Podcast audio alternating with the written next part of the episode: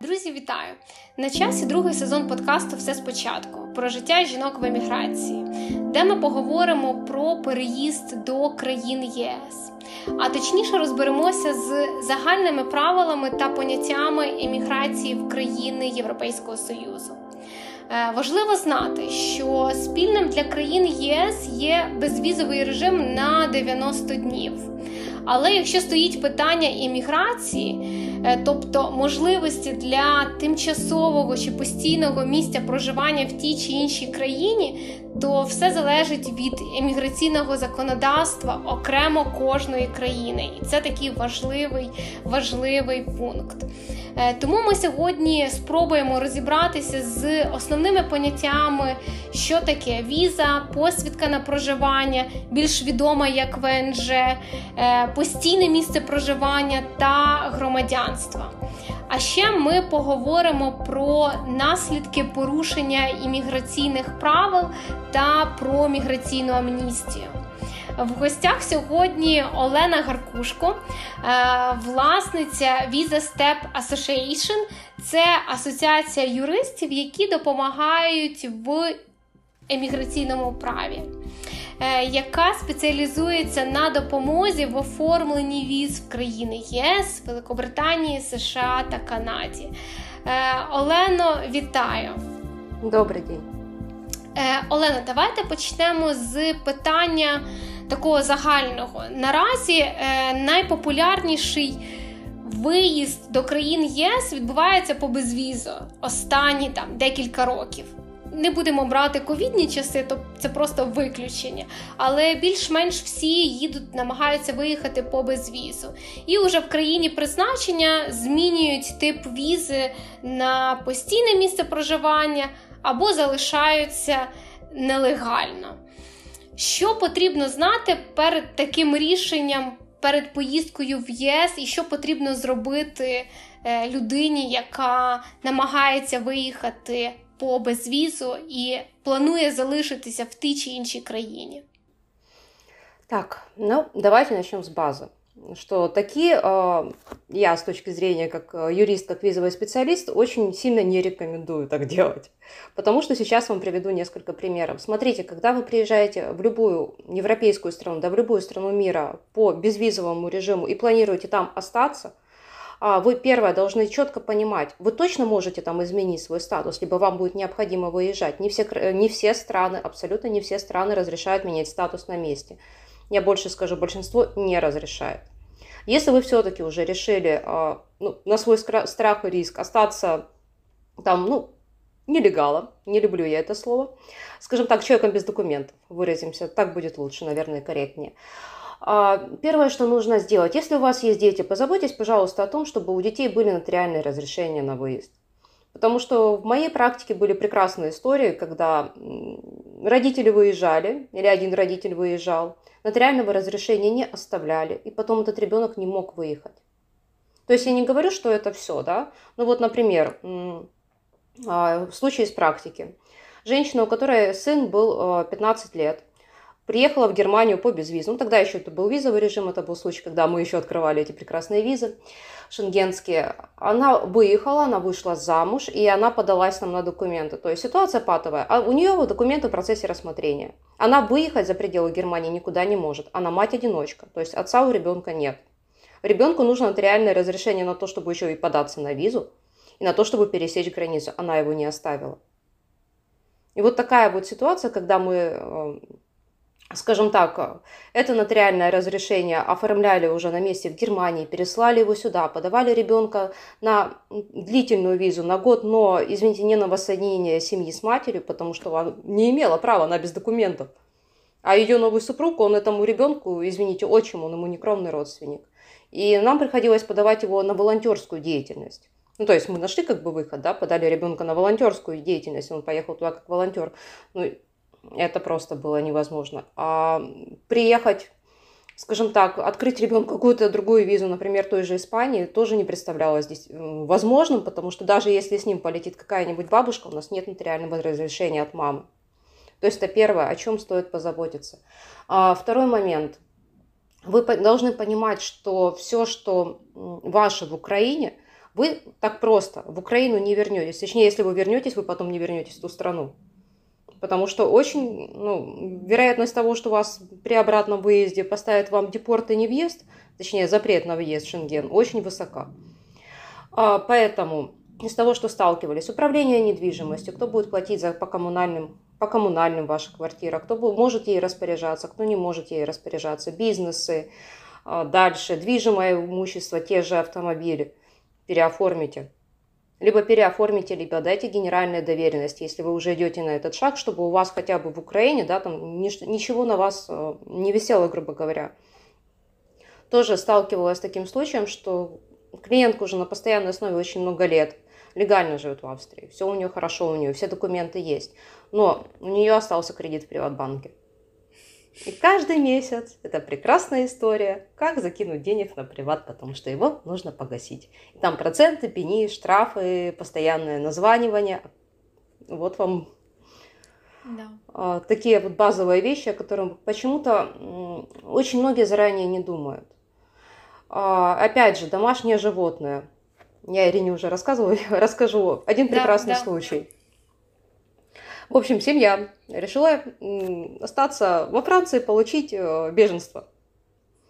Ну, то есть семья, мама, папа, ребенок до годика и собака, большая, овчарка. Как вы думаете, вот маме дали вид на жительство, папе дали вид на жительство, ребенку дали, а собаке нет. Да. І що в таких випадках робити? А, ну, из практики а, люди несколько месяцев эту бедную немецкую овчарку прятали в своей комнате, чтобы даже соседи не увидели и не доложили. Бедное животное. А, мы пытались ее вывести, переоформить документы, отправить меня во Францию, чтобы я забрала эту большую собаку и привезла ее обратно в Украину. Посчитали по расходам, получилось, ой-ой-ой, сумма там за тысячу евро получалась туда-назад, плюс транспортировка животного, который, ну, оно большое же животное, то есть оно в багаже, в багаже должно лететь. А в итоге нашли контакты людей, которые именно, не первая эта история, которые именно на бусиках вывозят наземным транспортом эти животные, возвращают их обратно в Украину. А по итогу животное за очень немаленькие деньги вернулось обратно в Украину и живет, насколько я сейчас знаю, с бабушкой. Ну, добре, що все добре закінчилося, але тим не менш, е, да, ситуація могла б закінчитися і по-іншому, як мінімум, для для тварини, яка, в принципі, ні в чому не винна. Да, то есть э, изучайте эти моменты, читайте на форумах, ищите законодательство, проконсультируйтесь, в конце концов, заранее с местным юристом. Э, Лен, а вот ви кажете, місцевий юрист. От що значить місцевий юрист? З ким краще консультуватися? Наприклад, з юристом, який знаходиться в Україні і спеціалізується, наприклад, по міграційному праву у Франції, чи краще шукати юриста у Франції? Тут питання, як з ним ще спілкуватися, якщо він не знає там української мови чи там знання англійської не дозволяють. Е, Ну тобто, питання з ким краще комунікувати з українським чи з місцевим французьким?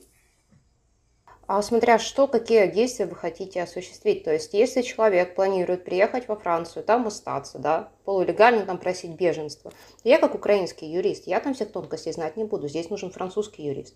Но если вы хотите легально, например, выйти замуж за француза и поехать туда по воссоединению семьи, то зная реальности и тонкости нашего посольства Франции здесь, в Украине, да, то здесь я буду знать больше поскольку я с ними сотрудничаю, и как бы там ни было, посольство в Украине будет отличаться от посольства Франции в России.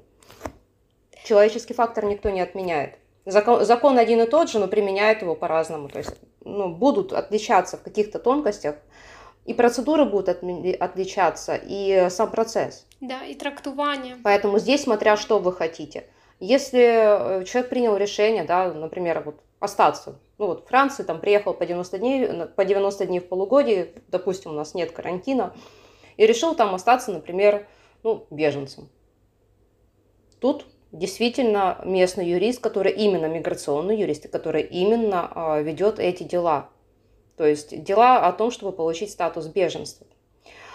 И я бы здесь еще так сказала, если есть финансовая возможность, у французов как и в большинстве Европы, даже первичная консультация у юриста, она платная. Я бы предложила сходить к одному юристу, проконсультироваться, послушать, позадавать вопросы, сходить еще к одному, и если есть возможность, еще и к третьему, и выбрать для себя наиболее комфортного человека и как со своей суб'єктивної точки зрения, да, лучшего професіонала. Да, да, я зрозуміла. Лен, ви декілька разів вже зазначили про статус біженця. Можете розповісти, що це за статус, хто підлягає під статус біженця, і, умовно кажучи, українці можуть розраховувати на цей статус і в яких країнах? Выразимся так, очень все двояко, дела, ведущиеся годами. Если бы мы говорили, мы были с вами где-то в 14, 15, 16 годах, и те, кто был с востока Украины, да, есть те, которые могли на него рассчитывать, и есть те клиенты, которые вот таки получали этот статус беженца. То есть это означает, что человек по каким-либо причинам не может проживать в своей родной стране. Учитывая нашу ситуацию, которая происходила в Украине в 2014-2016 годах, были основания, да, а Насколько я знаю, вот просто по моему опыту, Италия давала этот статус беженца Киевской области, Западной области. То есть ну, они не особо смотрели на географию Украины до поры до времени. Сейчас это получить гораздо труднее, и мы выразимся так по опыту той же Германии. А, все мы помним, я сейчас не на примере украинцев расскажу, я сейчас расскажу на примере Сирии, потому что очень много сирийцев в свое время переезжало в Германию и пытались там подать на статус беженца. Им давали временный, то есть временный статус, они жили в своих лагерях для беженцев, что вы понимаете, не самые лучшие условия жизни, так, кто думает, что там сразу комфортные условия, нет. И э, их дела рассматривали, рассматривали, это могло длиться год, могло длиться полтора, два года, и в итоге отказывали, и люди были вынуждены уезжать. То есть большинство сирийцев из Германии таки выехало.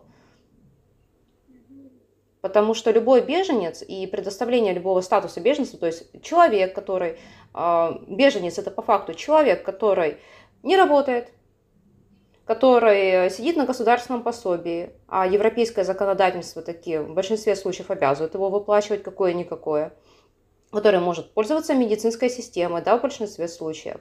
То есть это государству невыгодно. Ну да, це додаткове навантаження на платників податків за то есть говорить о том, что можно уехать сейчас в любую европейскую страну, сказать, я бедная, несчастная, не хочу жить в Украине – дайте мне, пожалуйста, статус беженца, нет. Были случаи, когда это работало, да. Когда люди там... Я, я И, ну, выразимся так, я не буду рекомендовать этот путь, потому что ну, шансов, его, шансов пройти его успешно там процентов 5. Лен, зараз інформація в інтернеті про те, що Італія. Зараз скажу, як правильно звучить. Італія має амніст... випускає міграційну амністію для 200 тисяч нелегалів. І в мене питання: що таке міграційна амністія? Чи це якось залежить від статусу біженців, е, для кого вона може бути актуальна? Так, давайте базово, да, что такое миграционная да. амнистия, да. и касательно Италии, то, что ходит в интернете. Базовая миграционная амнистия, когда человек, это когда, объясняя понятным языком, не юридическим, человек жил себе там нелегалом, спокойненько себе работал в черную, налоги нигде не платил, и тот он может прийти и сказать, я хочу документы. Прийти в госорганы, я хочу документы, и по определенным процедурам получить эти документы. Ну, временный вид на жительство, либо разрешение на работу, то есть в зависимости от страны к стране. По Италии во-первых, сейчас 21 год, и там информация, и вся эта процедура, вот э, э, амнистия, она проходила последний раз в 2020 году. Так.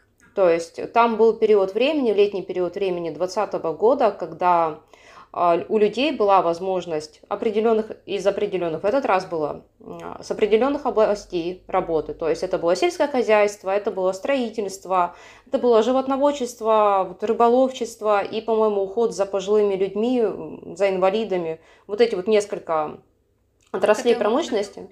Да, и там должен был подать работодатель заявление в большинстве случаев, признаться, что он у себя трудоустраивал нелегалов, заплатить, скажем так, сбор в государство, который составлял порядка 500 евро, Вот, работодателю обещали, что никаких штрафов на него не наложат.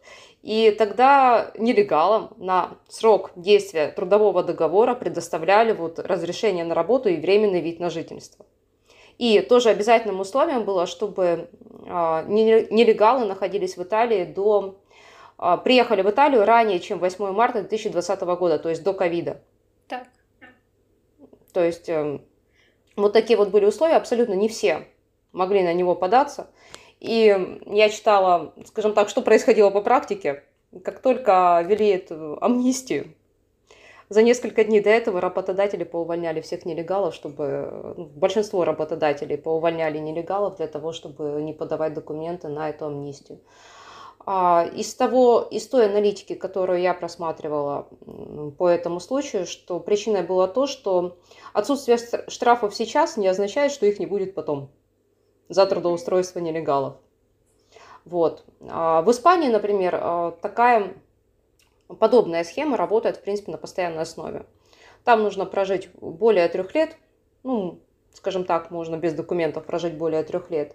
Далее, там, при наличии трудового контракта, при наличии э, прописки, определенных денежных средств на счету, можно узакониться, то есть э, социальная, социальная интеграция это называется в Испании.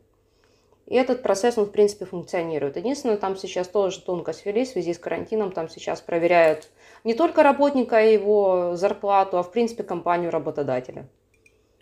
Его доходи, його налоги і так далі. Ну, насправді звучить, як на мене, досить дивно. От е, я, наприклад, людина без документів, проживаю в країні, візьмемо умовно Франція. Е, я порушила право перебування в цій країні, і я свідомо йду там в державний орган і кажу: ви знаєте, я порушила право імміграційне право перебування в вашій країні. І я хочу стати частиною вашого суспільства. Яка ймовірність, що вони скажуть «Е, дякуємо, що прийшли, е, ось грати, або ось там вам квиток додому в один кінець, і щоб ми вас більше не бачили? Чи від чи є такі випадки там депортації людей е, або накладання штрафів з депортаціями? Чи може бути інший сценарій? Ну, обычно, когда человек, нарушив 90 дней пребывания в полугодии, да, без документов пытается вылететь, опять же, в зависимости от страны, в зависимости от аэропорта, и тоже здесь есть нюансы.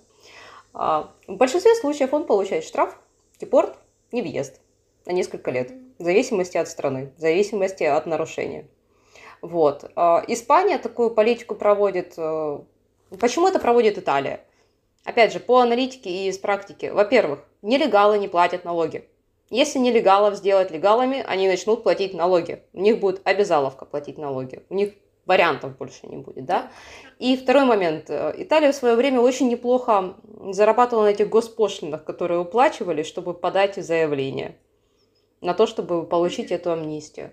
А, Испания тоже, опять же, с точки зрения налогов. Но либо человек работает в черную, либо если человек планирует, эм, скажем так, проживать здесь дальше, в Испании, то пусть он хотя бы уже налоги в государство платит. Ну, это, это мои рассуждения, я, я не могу сказать, что именно такие мотивы были у чиновников, которые принимали их э, миграционное законодательство. Однако, к счастью, хотя бы такая возможность есть хотя бы в некоторых странах, потому что ну, в противном случае это же билет в один конец получается. Уехал нелегалом, раз выезжаешь, а второй раз уже заехать будет очень-очень трудно. Особенно если при подаче документов, при пересечении границы, где-либо был, были взяты отпечатки пальцев.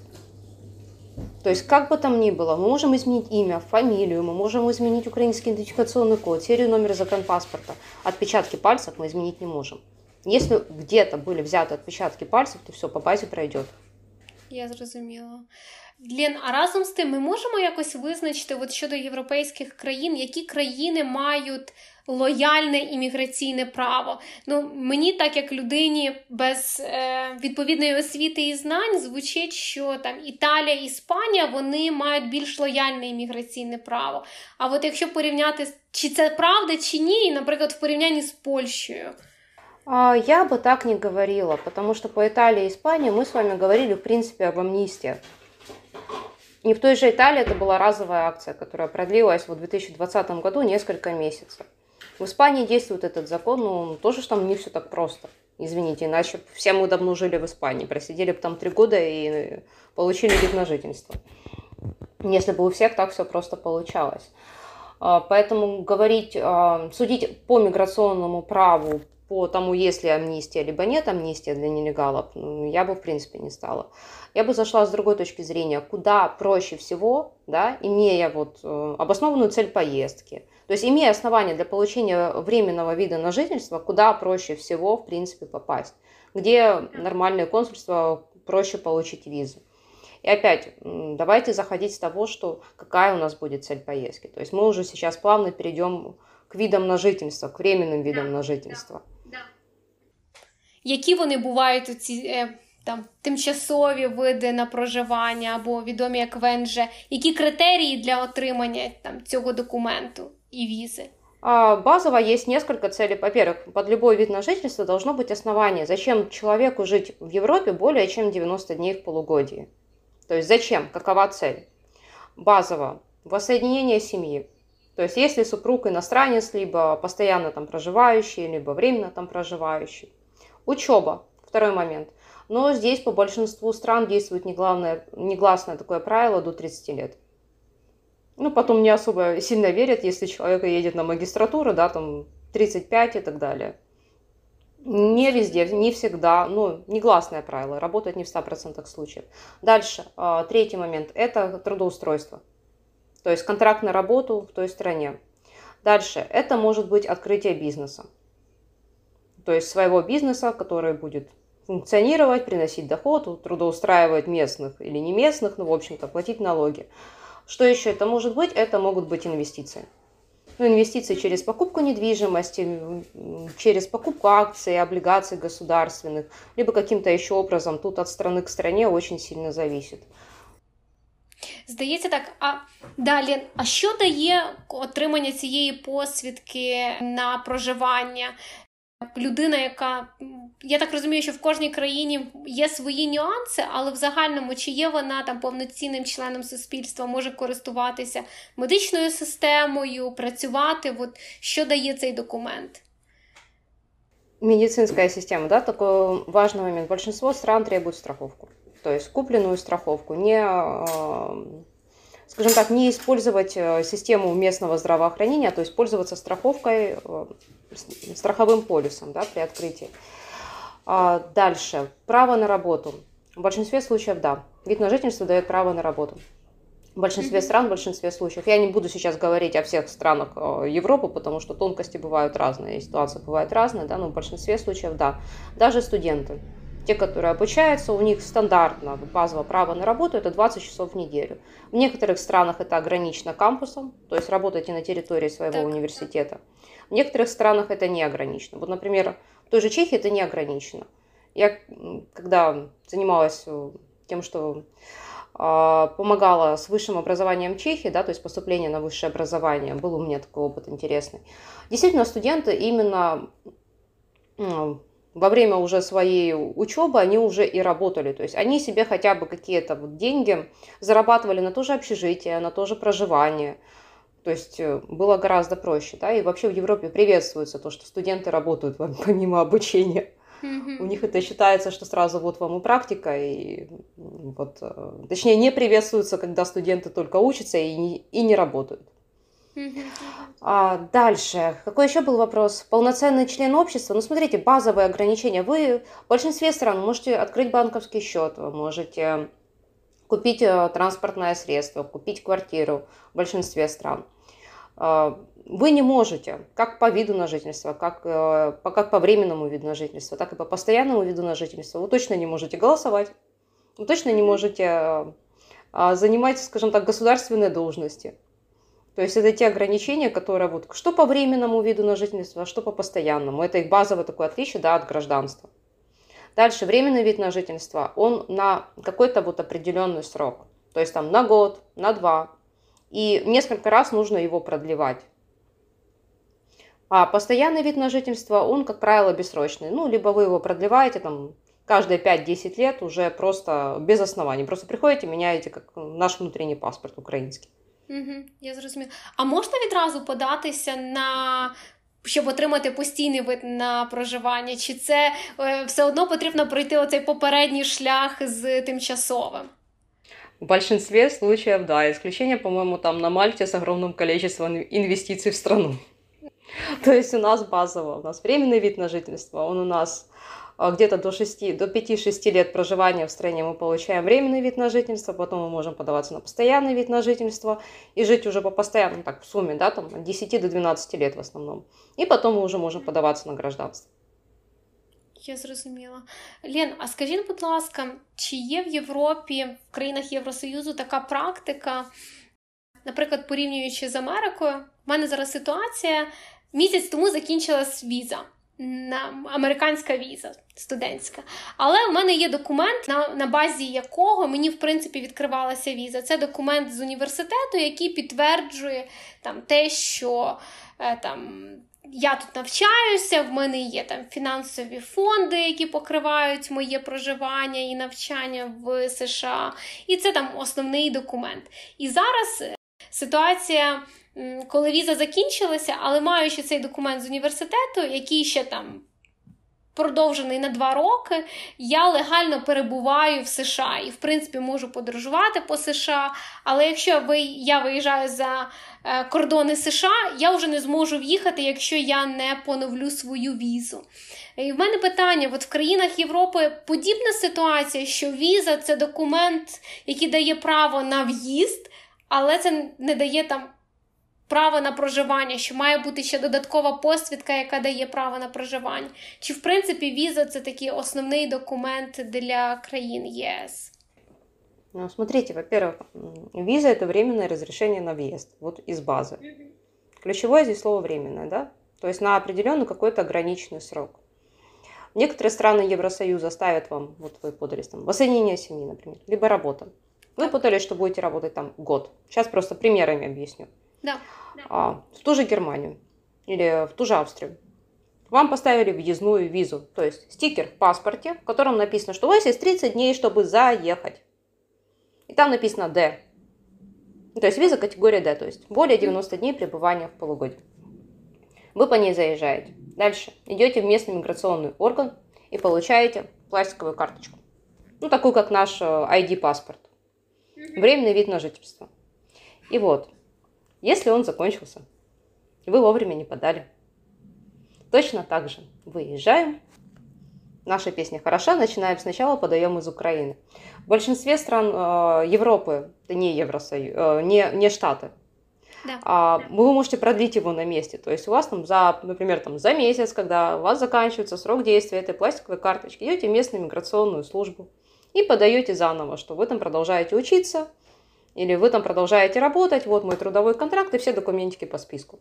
Вот, соответственно, получаете новую, опять, либо временную, либо, если там уже больше пяти лет, даже, возможно, постоянную. И спокойно себе, опять же, путешествуете. То есть вам не нужно каждый раз выезжать в Украину для того, чтобы это продлить.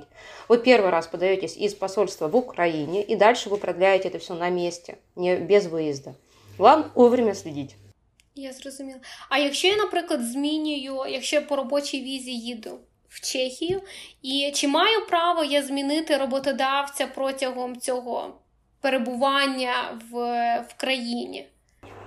Імієте, заново подавайтесь. Але я можу знаходитися в країні, в тій, в тій самій країні, просто заново подаватися. Да. Ага. Имеете, Я зрозуміла. имеете, вы можете там и статус изменить. Ну, то есть можете выйти замуж, податься по, по воссоединению семьи.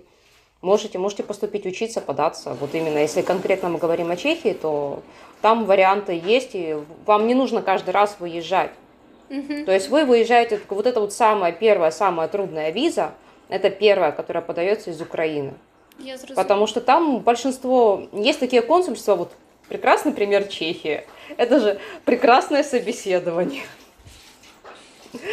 А, Иногда с вопросами, вот у студентов спрашивали, в каком году построили Карлов мост. Я маю це знати, да? Я, я честно, я не помню, по-моему, 1200 какой-то. О май гаш. Е, ну, хочеш їхати, готуйся. Як то кажуть. Да.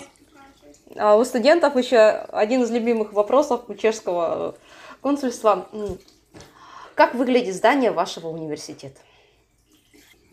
А как вы будете из общежития до университета добираться? вони таким чином намагаються е, визначити, чи людина дійсно їде навчатися, чи це просто причина в'їзду в країну. И таким образом они пытаются отсеять, да, то есть э, если человек не знает какие-то базовые вещи, да, чехи, куда он будет э, ехать, соответственно, он не готов к поездке и так далее, то есть это может быть послужить потом причиной для отказа. То есть э, в большинстве случаев мы готовимся к тому, что будет интервью. Это не штатовское интервью, но к нему все равно нужно быть готовым. Там не психологи в большинстве европейских стран, но фактаж и улыбку никто не отменял. Лен, а зараз ще ситуація досить поширена, коли люди отримують робочу візу. Ну, напевно, найпопулярніші країни це Польща і Чехія на сьогоднішній день для українців. І з цими робочими візами вони в'їжджають в ту чи іншу країну, але прямують далі, наприклад, в Німеччину, тому що там більші заробітки, е, кращі можливості, чи там знайомі є по різним причинам. Е, наскільки це легально по візі однієї країни, але перебуваючи в шенгенській зоні, працювати в іншій країні. Я вам так могу сказать сейчас, э, Нелегально. что рассказывают местные работодатели. Ну и очень много, выразимся, компаний, которые вот точно так же предлагают открыть польскую рабочую визу и отправить в Германию работать. Ну, понятное дело, уровень доходов дважды.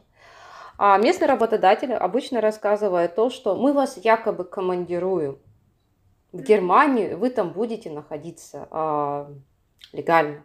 Вы будете якобы как командированный сотрудник польской компании работать на территории Германии. Ну, это просто противоречит польскому законодательству, вот и все. Сотрудник там должен проработать, если мне память не изменяет, от двух лет и более, и тогда его могут, иностранный я имею в виду, и тогда его могут командировать в какую-то другую страну, офис в основном этой да. компании. То есть там есть тонкости.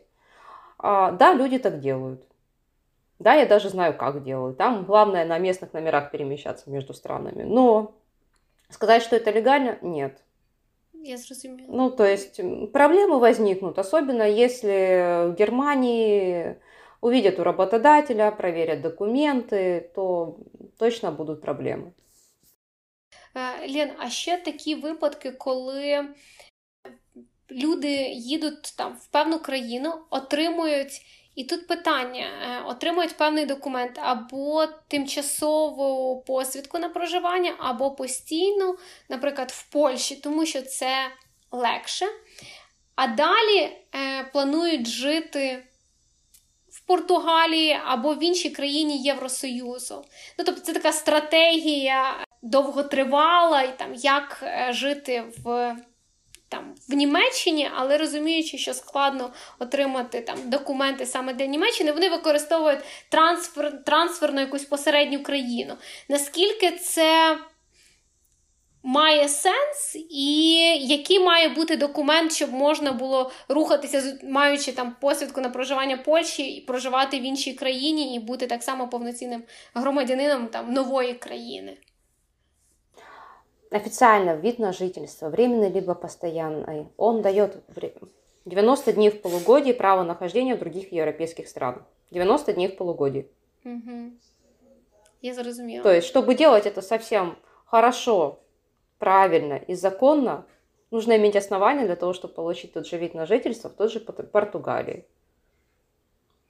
Ну, тобто починати процес спочатку, умовно кажучи, просто так. да, можливо буде легше, коли ти знаходишся на території там Євросоюзу, знайти роботодавця, тому що ти вже показуєш там свій досвід роботи в одній з європейських країн, і умовно кажучи, ти можеш його перенести на досвід там нової країни. Але це все одно процес легалізації, отримання всіх документів там спочатку, знаєш, там і дотримання всіх вимог і часу. Да, то есть, ну, делают. Делают, потому что между Шенгеном, между странами Шенгенского соглашения, ну, по факту границ-то нет. Что там, да, столбик? Да. Здравствуйте, вы въехали. Так делают. Но сказать, что там есть все основания... М-м. Вид на жительство дает право нахождения в другой европейской стране в течение 90 дней в полугодие.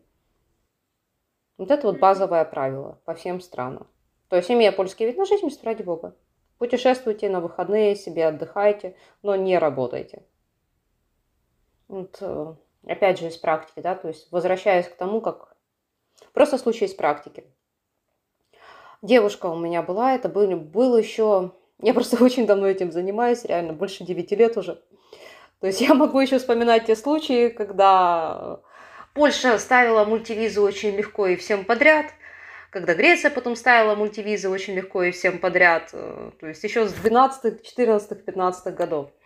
А, так, в общем, девушка у меня, она работала в Чехии долгое время, официально по документам, все. Она работала там, где граница Чехии и Германии. Mm-hmm. Вот на границе. И, соответственно, так получилось, что она вышла замуж за немца. А, так вот, ее в Германии при подаче на вид на жительство уже немецкий с целью воссоединения семьи сказали, нет, вы вначале вот этот вот аннулируете, чешский. То есть, опять же, мы не можем иметь два. То есть, если вы будете проживать в Германии, пожалуйста, аннулируйте вот этот вот чешский. Получается, что ей пришлось аннулировать чешский, потом она подала на немецкий. То есть, там два... И еще с этой же девушкой была прекрасная история, когда у нее ребенок, она долгое время проживала в Чехии, вышла замуж за немца, была в положении от немца, а старший ребенок находился в Украине и проживал он с бабушкой. И ребенку там было лет, по-моему, 10 либо 12. Так вот, опять же к этой истории, если вы хотите переезжать, то вот несовершеннолетних детей лучше перевозить и подаваться сразу, потому что потом будет труднее. Как, как развивалась эта ситуация? До ее бракосочетания мы подали ребенка на воссоединение семьи с мамой в чешское, чешское посольство. Собрали вот такую кипу бумаг, прошли кучу собеседований. Ну, не самая простая виза. Что вы думаете, ему отказали? Відмовили? Да. Я уже не помню, там это был давнишний случай, я не помню именно обоснование причины отказа, но факт есть факт, ребенку отказали. И а, мы смогли подать ребенка, она смогла его забрать с собой только уже когда она вышла замуж, у нее были немецкие документы. Немцы открыли. И там все было, опять же, очень непросто, потому что, опять же, никаких разрешений на выезд. Ну, то есть, такой был очень непростой случай. Большая базовая рекомендация с несовершеннолетними детьми приезжайте сразу потому что потом будет гораздо труднее їх перевести. Я зрозуміла. Лен, і тоді, підсумовуючи е, нашу розмову, якраз е, от ви вже почали за базову рекомендацію щодо неповнолітніх дітей, от які можна дати базові рекомендації людині, яка, в якої з'явився цей порив, я хочу виїхати з України, і я хочу поїхати в, Є, в країни ЄС. Е, Я ще не знаю, в яку точно країну, я не можу визначитися, на що звертати увагу в першу чергу, які задавати собі питання, які мають бути критерії вибору тієї чи іншої країни. Ну, смотрите, здесь же будет, как всегда, два подхода. Будет тот, который личностный, и будет тот, который юридический. Да. Ну вот если с личностного подхода, то где мне менталитет ближе? То есть, например, зная себя, я в Германию не поеду, мне там скучно. Я поеду куда-нибудь там, Испания, Португалия, Италия, Греция, возможно, хотя не, без Греции, вот Испания, Италия, Португалия. То есть там, где менталитет мне близок, да. А, далее, какой еще вопрос задавать? А чем я там буду заниматься? Вот этот вот вопрос, который тоже очень хорошо понимать, а нужны ли специалисты? А есть ли знание языка, потому что ну, без языка трудно. Да. Какой язык, да, вот. Ну, как по мне, испанский простой. И итальянский простой. С греческим я не справлюсь. Какой уровень дохода вообще за это можно прожить в этой стране? А потом уже начинать задавать юридические вопросы. Как я могу получить вид на жительство? Как я вообще хочу туда переехать? Что для меня будет норма, да, вот, что для меня будет норма, какие условия жизни, что будет не норма. Вполне возможно, что там на этот доход можно будет переехать и, и в принципе как-то жить, но жить там в какой-нибудь маленькой комнатушечке. Или делить эту комнатушечку с кем-то. А стоит ли? И опять же, если говорить, если говорить с юридической точки зрения, то начинать консультироваться. Как получить, э, как туда заехать легально. Я как человек, который видел очень много интересных случаев, очень трудных случаев, и потом с ними разбирался, с этими всеми невъездами, въездами и всем остальным, а, моя базовая рекомендация – сделайте, пожалуйста, все правильно с первой попытки. Потому что потом будет гораздо труднее, дольше і дороже. Лін, а скільки в середньому потрібно часу е, на підготовку документів там в ту чи іншу країну? Там за скільки, наприклад, е, потрібно готуватися? Ну, тут такая история, очень от страны к стране. Сами понимаем, что Польша самое такое простое, да, где за несколько месяцев делается этот трудовой контракт, еще там через пару недель уже будет очередь на запись, и еще недели-две они будут рассматривать эти документы. Вот, то та же Чехия, там минимум за полгода нужно готовиться. Потому что там очередь на запись может быть несколько месяцев. В Германии точно будет несколько месяцев, особенно по тем категориям визы, которые только через посольство, которые через визовый центр не подаются, там точно. Вот. В Германии тоже там еще будет очередь на сдачу языка, если категория визы требует знания какого-то уровня немецкого, там будет запись в институт Гёте, еще где-то еще и попробуйте поймать, ну, в общем, где-то где через месяц. То есть этот процесс, он, он не быстрый. В зависимости от страны к стране он не быстрый. Дальше тоже базовые такие вещи. Внимательно, пожалуйста, читайте то, что хотят от вас э, в посольстве. Задавайте вопросы. Вопросы эти могут выглядеть вот из моей практики, да, очень простым образом. Нужен ли апостиль? Первый вопрос. Почему-то все забывают спросить. Очень часто нужен. Вот. Какой должен быть перевод и нужен ли перевод? И здесь я объясню, в чем разница, да, то есть перевод. Подаетесь вы.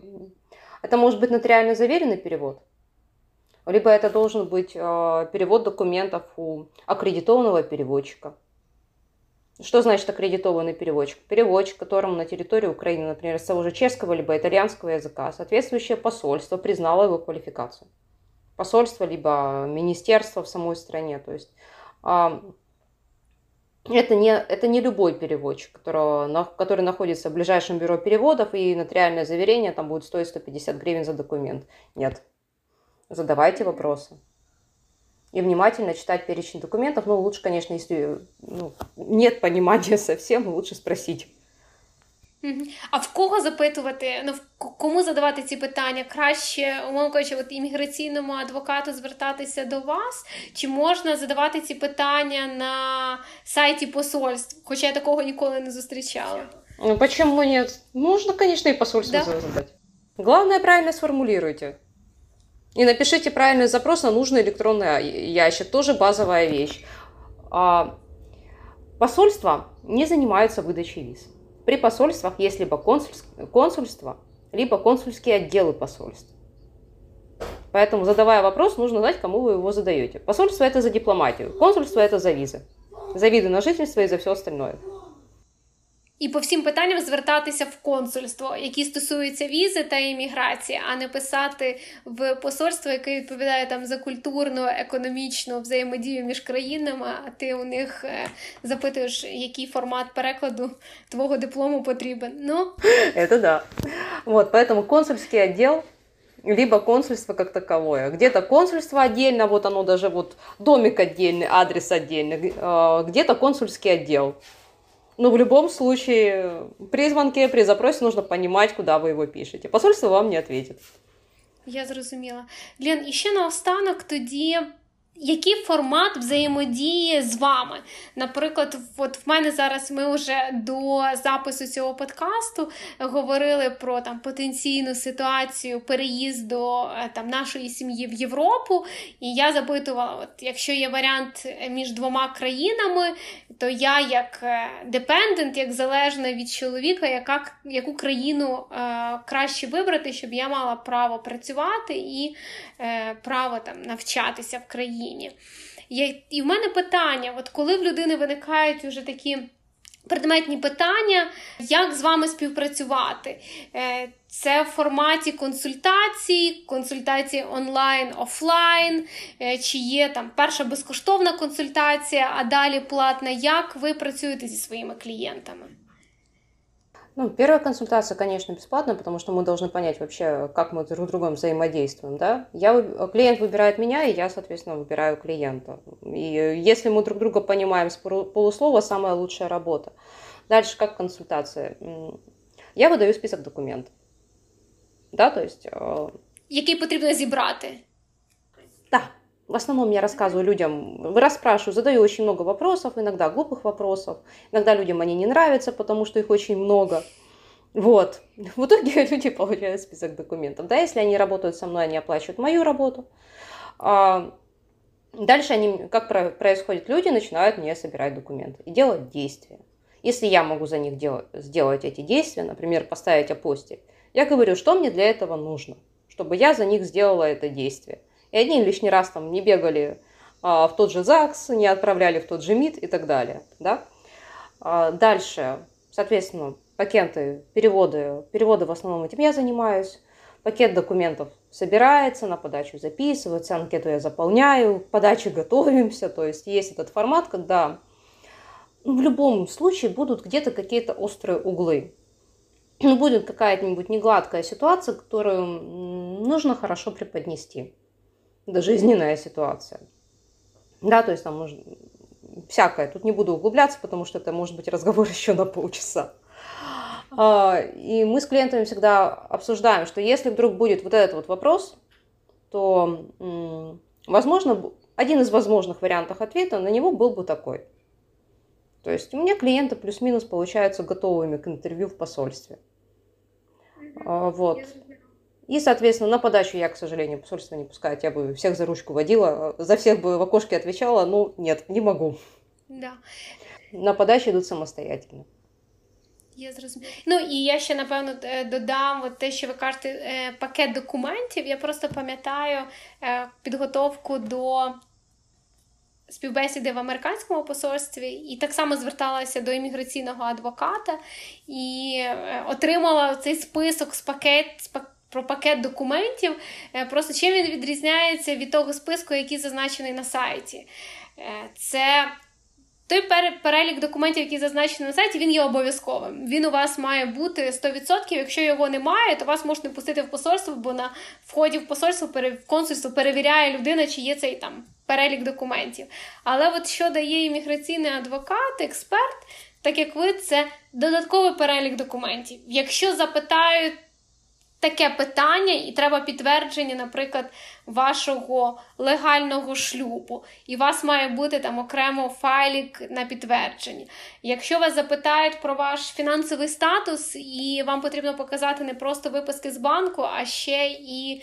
Е, там, наприклад, наявність нерухомості, і це там окремий файлік з документами про рухоме, нерухоме майно для того, щоб показати вашу там фінансову стабільність. Тобто є дуже багато додаткових документів, які можуть знадобитися, можуть і не знадобитися. Ти ніколи не знаєш, як е, піде співбесіда, але важливо бути готовим до будь-яких питань. Да, а еще бывает другая ситуация. Бывает ситуация наоборот, когда человек по тем или иным причинам не может предоставить какой-либо документ. Ну вот, например, а, Германия, да, подача на немецкую визу, требование знания языка. Да. И там нужно сдать э, экзамен. То есть человек экзамен сдал. Но у нас прекрасно везде карантин. Его не проверили. То есть у нас уже подача, а сроки жмут, очень жмут и очень горят, а результата у нас нет. И что делать? Як ви виходили з такої ситуації? Ну, в основном, конечно, очень многие вещи иногда идут именно на согласование с посольством, когда предварительно пишется запрос, и Дадут добро, не дадут добро. У немцев есть э, такая альтернатива, как подтверждение знания языка на месте. Хм. Я не знаю, это кращий вариант чи ні, но... Нет, это не лучший вариант. Но если сроки жмут, это не лучший вариант по причине того, что всегда будет человеческий фактор. И вы никогда не можете предсказать, в каком настроении будет человек, который вас собеседует. Вот, согласится он на это, не согласится, знает он о нем, либо не знает, ну, в общем-то. А, поэтому есть те моменты, когда человек по тем или иным причинам, ну, не может он предоставить этот документ, ну, мало ли, действительно, разные бывают причины. И здесь, да, как обойти. Либо что взять дополнительно, либо что еще могут спросить, либо что в этом письме лучше написать. либо что в этом документе должно быть, в том же трудовом договоре. То есть есть вот эти вот тонкости, и не всегда они к тому, что там будет еще дополнительный список документов. Это может быть в тех документах, которые обязательны. Потому что есть те посольства, которые вот АБВГД, за этими рамками ничего не возьмут. Но в этих АБВГД мы можем сказать все, что нам нужно. Я зрозуміла. Вот.